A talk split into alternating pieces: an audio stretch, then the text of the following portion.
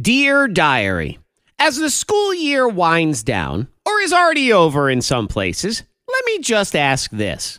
Why are we all wasting our time? And what I mean is, when the school year starts to wrap up, I am quite certain that the last two weeks of it are chock full of, well, nothing. There's nothing going on. Okay, there's field day and movie day and picnic day and wear a funny hat day and whatever else, but there's definitely no do schoolwork day mixed in there. And before you get all, we worked hard all year and the SOLs are the worst and blah, blah, blah, blah, blah. I'm not saying any of that is wrong. All that stuff is true. No argument there. But if there's two weeks left of school and we aren't really doing any actual school, why are we bothering? Because you know what sucks?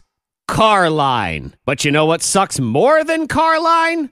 Carline when you're picking a kid up from school where all they did that day was watch movies and eat lollipops. Because I can promise you something. My kid don't need to learn how to do those things anymore. He is already valedictorian of Television and Junk Food University, already working toward his master's degree. And if you want to do all that stuff for 2 weeks, fine. But maybe the whole thing should just be optional.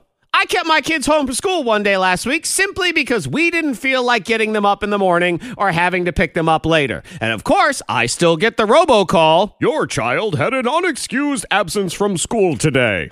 Oh, I am so sorry. Please let me know how much of Moana you guys watched today at school, and I'll be sure to get him caught up on all his homework. This takes me back to the classic argument I always have with people. When you're there, you're there. And when you're open, you're open. If you work at a restaurant that closes at 10 p.m. and you're mad that somebody walks in at 9:45, then you need to close at 9:45 if you don't want people at that time. Well, there's only like a week left of school.